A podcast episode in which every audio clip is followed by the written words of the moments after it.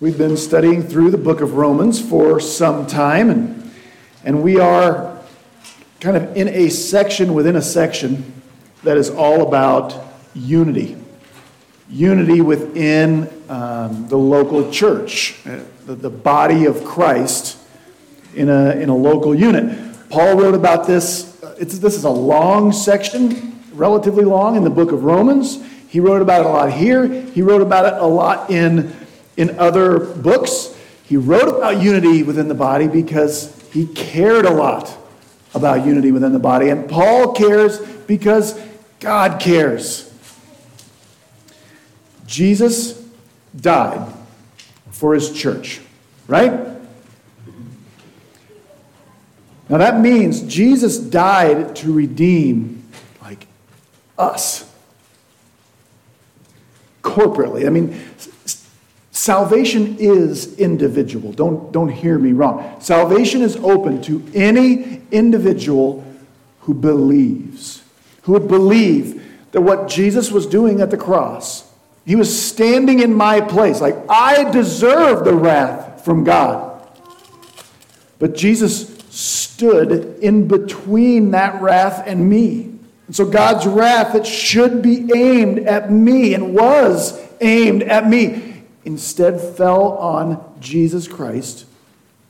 That sacrifice was sufficient. He absorbed all of the wrath I deserve for my sins, so that there is now no more condemnation for me as an individual because I believe in Jesus Christ. Salvation is individual in that way, but it is also corporate. Because Jesus didn't just die to save me, right? Jesus died to build his church. He promised to build his church. He promised that all of the powers of hell, anything that hell could throw against his effort to build his church, founded upon his cross, those efforts would fail. Because Jesus um, to glorify himself and his Father who sent him, will save people from every tribe and tongue and nation because salvation is this huge corporate group thing also.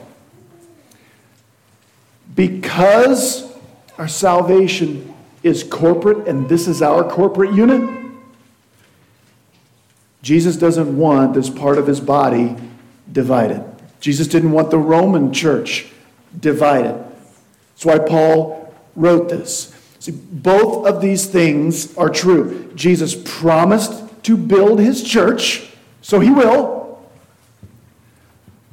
But Jesus also said this a house divided against itself will not stand. Both of those things are true. That's why I say this line all the time Jesus promised to build his church, but he is under no obligation to do it here.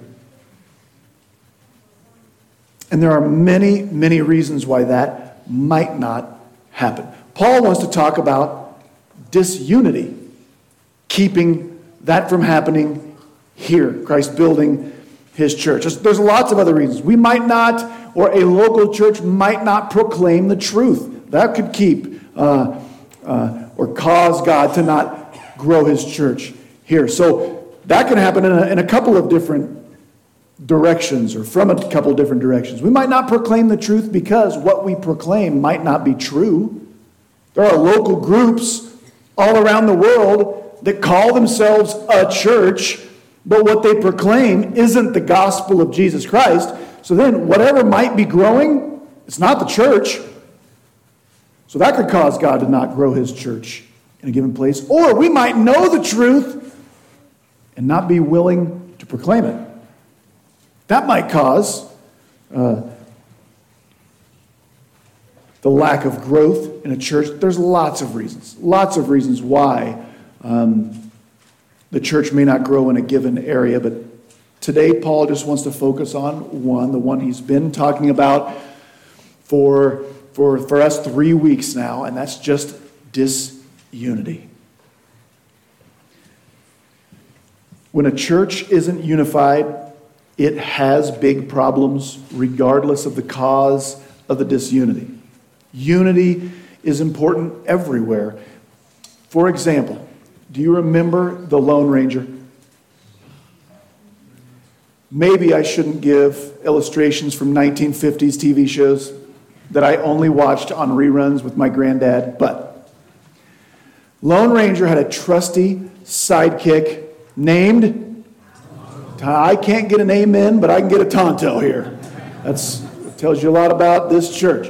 But one time the story is told about uh, the Lone Ranger and his Native American sidekick Tonto. They were riding along the trail, and it narrowed in between steep cliffs that went down on this side and steep cliffs that went up on that side. And as they got a ways down that narrow trail, they noticed some very mean looking Native American warriors blocking their path in front and blocking their path behind. And they appeared on the cliffs overhead. And the Lone Ranger, they were trapped. They walked right into it. And the Lone Ranger looked at Tonto and said, Well, what do we do now? To which Tonto replied, What do you mean, we, white man? See, a lack of unity. A lack of unity can be a bad thing, even in badly outdated jokes. Um, but Paul wants us to consider unity from sort of the more positive angle also. It's not that we want unity because of the problems that can result from a lack of unity. We also want unity because a unified church can be a powerful force for good and for the gospel. We should think of ourselves in some ways. Another illustration is to think of us like a bunch of individual snowflakes. They're beautifully made, wonderfully made, they're unique. But by themselves, a snowflake is, is, is just fragile. It's one of the most fragile things in the world. But you get a bunch of them together. You get a whole bunch of them together, being driven by a force more powerful than they are. And even a whole bunch of those tiny little fragile snowflakes can become a huge force to be reckoned with. Isn't that true? That is why we want to be unified, forced in the same direction by our King, Jesus. That's what Paul's been talking to us about, writing to us about, or to the Romans, and we've been reading it. So here's where we're going for unity's sake this morning. We're going to read our passage, the beginning of Romans chapter 15. Paul's going to tell us to, to bear life with others for unity's sake. He's going to tell us to imitate Jesus for unity's sake. He's going to tell us to read the whole Bible because it helps our unity in this place. And then Paul's going to close in prayer. That's where we're headed. Let's read our passage this morning. Romans 15, verses 1 through 6. Now, we who are strong ought to bear the weaknesses of those who are weak or those without strength, and not just or merely please ourselves. Each of us is to please his neighbor for his neighbor's good, for his neighbor's edification. For even Christ did not please himself. But as it is written, the reproaches of those who reproached you fell on me. For whatever was written in earlier times was written for our instruction, so that through perseverance and the encouragement of the Scriptures we might have hope. Now may the God who gives perseverance and encouragement grant you to be of the same mind with one another according to Christ Jesus, so that with one accord you may with one voice glorify the God and Father of our Lord Jesus Christ. There's our passage. We start in verses 1 and 2, where Paul tells us that for the sake of unity within the body, bear life with one another. By way of introduction, um, Paul's been talking for three weeks for us about a certain sort of kind of Christian, which isn't exactly right, but there are some Christians who are strong in a given area of the faith, and some Christians who are weak in a given area of the faith. And by way of review, if you have been here, and to get you caught up if you haven't, um, Here's what Paul means by calling some Christians strong and some Christians weak. It's, uh, it's not what it sounds like in English. It's just not. Paul is not talking about, uh, when he talks about a strong Christian, he's not talking about someone who has a powerful faith, a big faith, who really believes in Jesus and is bold and outspoken. That's not this kind of strong, because a weak Christian in this way can have that kind of strength of faith.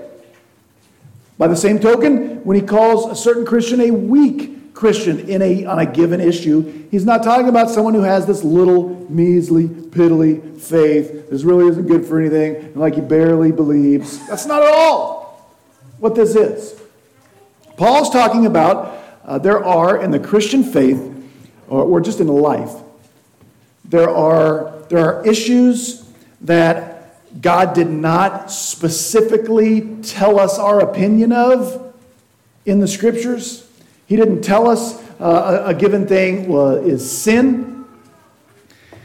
But yet, as Christians, we can feel this microphone is killing me. Will you pray for my microphone? I'm, a, I'm about to like take this thing off and stomp it into a million bits right in front of you, which would be really embarrassing. Um, somebody go get the stapler off my desk and I'll, uh, I'll stick it on there. Um, where were we? Strong and weak. So there, there are issues that we can feel strongly about. And Paul says the strong Christian is someone who their faith like doesn't depend on that issue. And the weak Christian, the, the uh, being weak on a given issue, I, I have to feel a certain way about that issue. Let me give you an example from like modern life. I've given you several of these. Some of us, many of us probably here, grew up in the church and on Sunday mornings, you got cleaned up. You put on your Sunday best. Around here, we put on our Sunday best. But you put on your Sunday best and you, you get dressed up to go to church, right? And that was part of the way we showed respect to God. In fact, we would have been, we would have felt like we weren't being respectful to God if we weren't dressed in our Sunday best. Because, and we heard stuff like this if you were going to visit the president, you wouldn't wear jeans and sandals to go to, go to the president's house, right? So we're not going to wear that, that kind of stuff when we go to church. That's the kind of thing that can stick with you. And listen, it's fine. Because for some of us, if we don't, if we don't dress up, we feel like we're disrespecting our God. So guess what? I don't want to dress. I don't want to disrespect my God. So I dress up. You are free to dress up and come here to church. Okay? Paul would say here that that's the weak Christian on that issue. You don't have a weak Christianity. You don't have some little measly faith. It's not that you're not bold in your faith. It's just like your faith isn't strong enough to hold you being that living sacrifice Paul's encouraging us to be if I'm not dressed up when I go to church. The strong Christian on that issue is someone uh, Maybe they weren't raised in that kind of tradition. Maybe they were raised in that kind of tradition, and there were some other things with that that, that harmed them in some ways, and they've reacted. Or maybe they were just saved and they learned the earth is the Lord's and everything in it. And, and I want to worship God 24 hours a day, seven days a week. I want to, I want, I'm trying, just like the weak Christian is, I'm trying to be a living sacrifice even while I'm at work. And while I'm at work, I wear jeans. And so when I come to church, like I don't feel like that's God's house. I feel like it's a uh, metal Quonset shed with nicer chairs. Right? And so I want to, it's not that I am disrespecting God by not dressing up then. It's like I'm just as respectful toward God while I'm at work wearing what I normally wear. That's fine too. Paul says, make your decision. And the way you are going to honor God with your life and do it to His honor and glory. Both of those things are fine. So you can wear jeans and come to church here. It's the question is, are you being a living sacrifice even while what you're wearing? Some of us who are raised differently, we need that tie as part of my worship to God, and it's acceptable. And it's good. That's the issue. Now, in Paul's day, the dress code at church was not the issue. In Paul's day, it was things like hey, can Christians eat meat when, when the meat we have access to, like a lot of it comes out of that pagan temple down the street? And the animals go there and they have sacrifices to fake gods. And then they, they sell the meat like out, the, out of the side door. Can Christians eat meat like that? Can Christians drink wine? Paul's added last week. Can, do Christians have to obey all of the feasts um, from maybe from the Old Testament, days of regular fasting, religious festivals? Those are the three issues that Paul has brought up. Okay, so that's weak and strong. Here we go in our passage. It's interesting that for the second time in as many weeks, Paul numbers himself among the strong as far as these three issues, at least, because you can be strong on some things and weak on others. But as far as at least those three things that Paul has brought up already, Paul numbers himself among the strong, and he does it emphatically. He was emphatic last week. He's emphatic again. Uh, I'm going to sh- spare you the Greek lesson. But this word, this English word we right here, it's like Paul says it twice when he doesn't need to. He says, But we, those of us, the strong ones on these issues, I'm talking to us now, and Paul includes himself. And he says this We ought to bear with the failings of the weak and not just please ourselves. Do You hear what Paul says there? Paul says, those of us who feel like we can eat that meat, we can drink that wine, we don't have to observe all those days, and we can still be being a living sacrifice, we can't have this attitude toward our weaker brothers and sisters. We can't be like, that, that guy is so hopelessly fundamental. Like he, he better just get with the program or he can find someplace else to be. Right? That can't be the attitude. Paul says we have to bear with the weakness of the weak. And remember, the weakness of the weak is not, it's not pejorative. It's not, I got to find a better word than pejorative. I've been, uh, it's not derogatory. Is that one okay? Is that better? Paul's just saying, when he uses the word bear with, Paul uses that word like bear one another's burdens. Do life with in a way that helps hold up your brother. We, he talked about this in last week's passage. We should not treat people with different standards than us in a way where like there's not room for them. That's what he's saying. Do life with folks you differ with. And remember, Paul's not talking about differences that where one of the differences is sin. Paul would never say, you know, I Paul numbers himself among the strong, so we know he's not saying my faith is strong enough where I can insert your sin here, whatever sin you want to insert. Paul says we just can't have an attitude, and I think I'm sure he would say this goes both ways. This is right for me. If it's not right for that guy, forget that guy. It can't be our attitude. Instead, verse 2, let each of us please his neighbor for his good to build him up. This is one of those verses where you, you have to read the whole verse, verse 2. Because we can get ourselves in trouble if we stop on the top line right here. You think Paul would ever say, just in general, live your life to please other people? Would that be Paul's? Could we get in trouble if that was our mantra in life, I'm just going to do whatever pleases the people around me. That might not be a great idea, right? In fact, Paul told the Galatians, he did speak very derogatorily about this. Paul said, like, what am I, just pleasing people now? How disgusting. Here's what Paul means. Remember, we're already talking about people inside our church in this context. We're already talking about people who are Christians God has already done Romans 1 through 11 for them. They're trying to be the living sacrifice. And Paul says, make sure you're putting the other folks in your church with other preferences ahead of yourself. And make sure that you are pleasing them toward His good to build him or her up. Make sure we're having real love. We want to see God's best done in the other person's life. So, for unity's sake, those people who are different from you in their convictions, do life with them. God does not want his church, any church, divided into the meat eaters on this side, the, the meat abstainers on this side, where we only hang out with those we agree with, we're similar to, or any of that stuff. Okay, verse 3.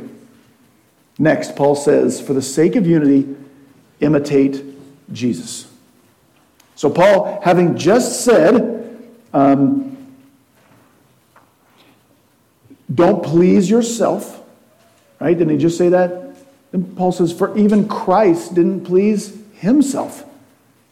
But just as it is written, the insults of those who insult you have fallen on me. It can be really difficult. See if you agree with this. It can be really difficult to strive for unity with people that you disagree with on things you are passionate about. Isn't that true? Even if you go to church with them? Still true? Yeah. When we feel strongly about something, and someone else feels differently, it's very easy to have that attitude that sort of says, you know, forget that guy, avoid that person, stay away from those folks because we disagree. Paul says, for unity's sake, imitate Jesus in this area. If there was ever anyone who ever lived who sort of deserved or would have been justified to be the opposite of what Paul said, to just say, you know what? I know I am right. You know how I know? Because I'm God. That's how I know. Right? Jesus could have done that. And so all these people who differ from me, like literally to heck with them, right? The problem is if Jesus had lived that way, we're all different than him. Every person who's ever lived. The difference between me and those folks I disagree with is much smaller than the difference between me and Jesus Christ. And Jesus, even though he was always right, nobody was ever righter than Jesus was right. He put others first. He lowered himself. And Paul quotes Psalm 69 right here. Uh, really interesting use of, a, of an Old Testament passage. Jesus didn't actually say this, it's in quotes, even though Paul says it like Jesus said it. This was written a thousand years before Jesus lived. Uh, David wrote this psalm, Psalm 69. It's a poem about a time where Jesus write, or excuse me, David writes this lament where he says, "Everyone has turned on me." God, all your enemies, some of them were my friends, they've turned on me. Some of them were my enemies, they're attacking me. It's like every insult that anybody ever said bad about you has turned on me. Does that sound like Jesus? Yeah, that's why, that's why Paul uh, attributes this, says this like Jesus said it. Jesus, who was never wrong one time, allowed every insult ever directed at God, which is every sin that's ever been sinned, to fall on him. Why? So that people who were different from him, who hated him, could possibly one day be rescued uh, by the gospel. So, following Jesus, which is what we're supposed to be doing, right? Following Jesus includes at times being willing to give up what I would prefer for the sake of to build up someone else I disagree with.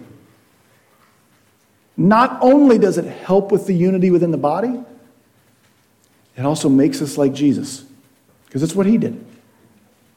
That's verse 3. Now, verse 4 is a little bit of a digression or a parenthesis. Because here's what happens here Paul just quotes, he just quotes the Old Testament. And then in verse 4, Paul's going to say something about the Old Testament. He says, For everything that was written in former times, that's the Old Testament, was written for our instruction, so that through endurance and through encouragement of the Scriptures, we may have hope. I'll equate this to the whole of Scripture, okay? Because both testaments were written in the old such days for us, right? But Paul's specifically talking about the Old Testament here. The Bible was not written to us. Okay, there were original audiences for these books. And the Bible certainly wasn't written about us. Right? When we start reading and thinking this is, this is about me, we can get ourselves in trouble. But the Bible was, Paul says, written for us. Everything that was written in the former times in the scriptures was written for our instruction. And we can learn a ton of things from the scriptures. But Paul mentions two today. So that through endurance and encouragement, we get hope. How does reading the Bible teach us um, endurance and encouragement? Especially the Old Testament. You know how that happens? How does that happen? And what does it have to do with church unity? That's what we want to answer on, on this slide. First, when you read the Bible, the only thing you get is just information, like you're preparing to whip your family in the Bible trivia game. Like you're missing out. Because what we're supposed to get is things like uh, encouragement and endurance. It may not, you may not feel like that every time you read, but over years and years and years, it's what we're supposed to get. You know how that happens? We'll stick with the Old Testament because that's what Paul was talking about. So I we start you start reading in Genesis. You're going to read all kinds of stories about people who had it way worse than you. Right? You're going to read about Noah. You're going to read about Abraham and Sarah and their longings and their hurt, the ways they hurt one another. Uh, you're going to read about people being uh, used and exploited like Hagar and Leah. You're going to read about folks being attacked, folks being imprisoned. You're going to read Joseph's story where his brothers hated him so much they, they sold him into prison and faked his death.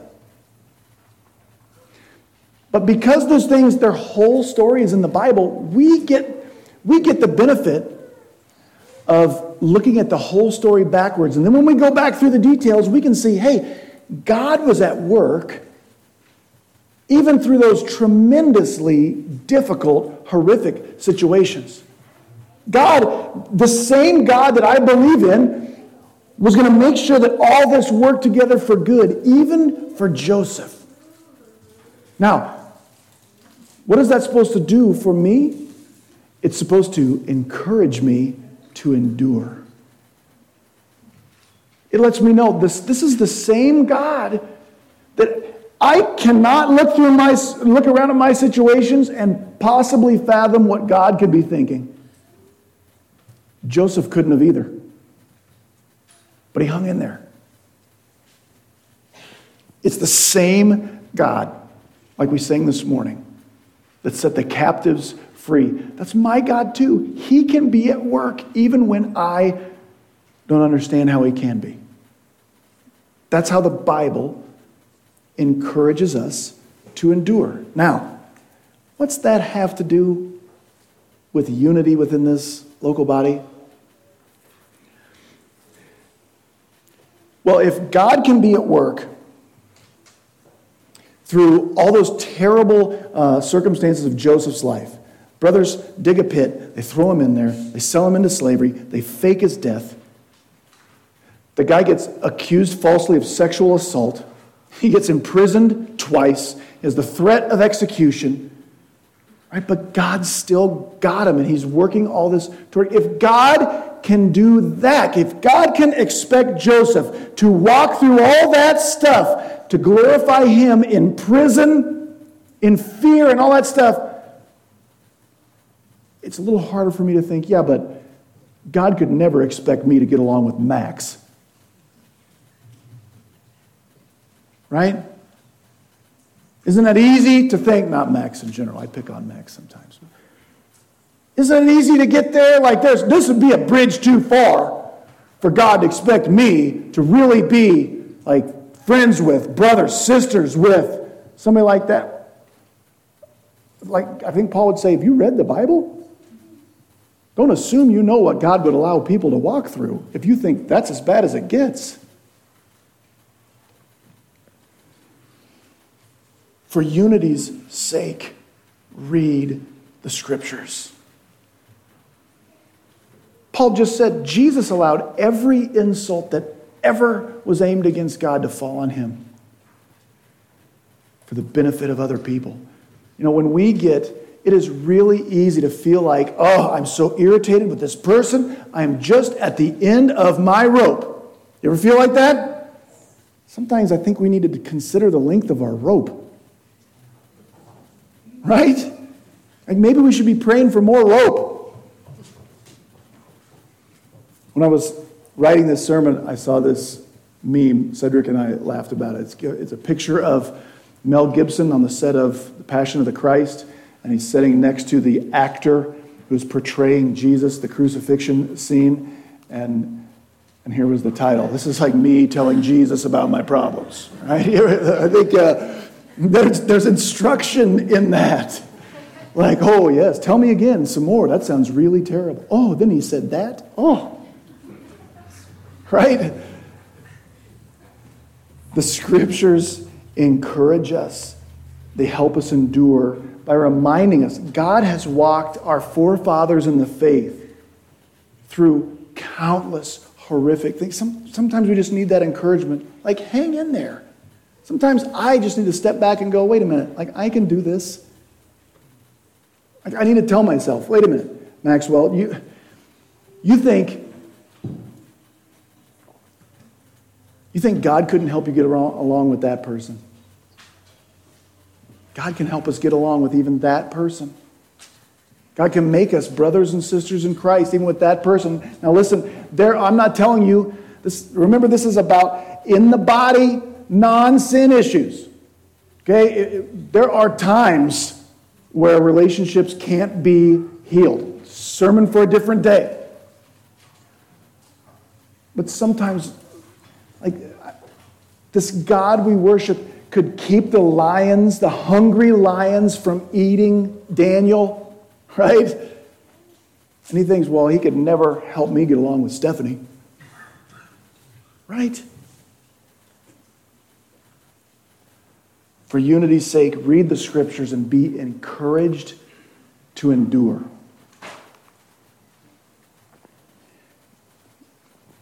Paul ends today's passage when he, by breaking into prayer.